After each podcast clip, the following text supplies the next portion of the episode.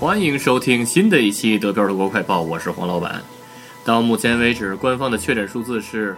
十四万六千八百四十七，累计治愈九万两千九百零二，剩余确诊病例五万三千九百七十二，累计死亡四千六百四十二。跟昨天相比，新增一千一百九十三，跟昨天相比，新增死亡五十六。继续播报一下各州的具体数字：石河州七百五十六，不来梅一百七十七，汉堡一千三百四十九，梅前州一百三十二，下萨克森州三千零六十九，萨恩州四百二十七，柏林一千一百五十六，勃兰登堡九百一十三，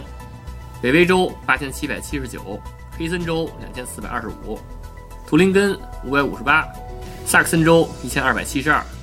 莱法州一千六百三十四。萨尔州七百七十四，巴夫州八千六百八十四，巴伐利亚州一万三千一百六十七。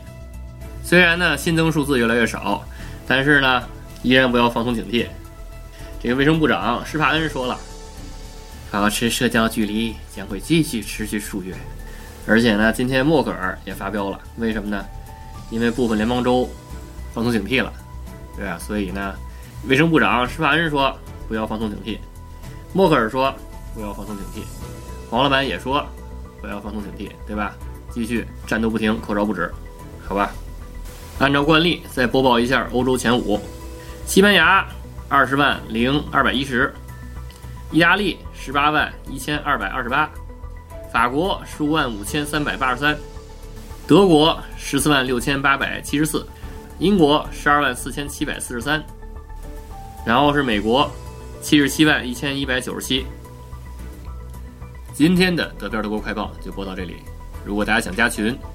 想参加周末的德标云茶馆，和黄老板和其他主播一块聊天讨论的话，就加德标 Radio，D E P I A O R A D I O 就可以加入了。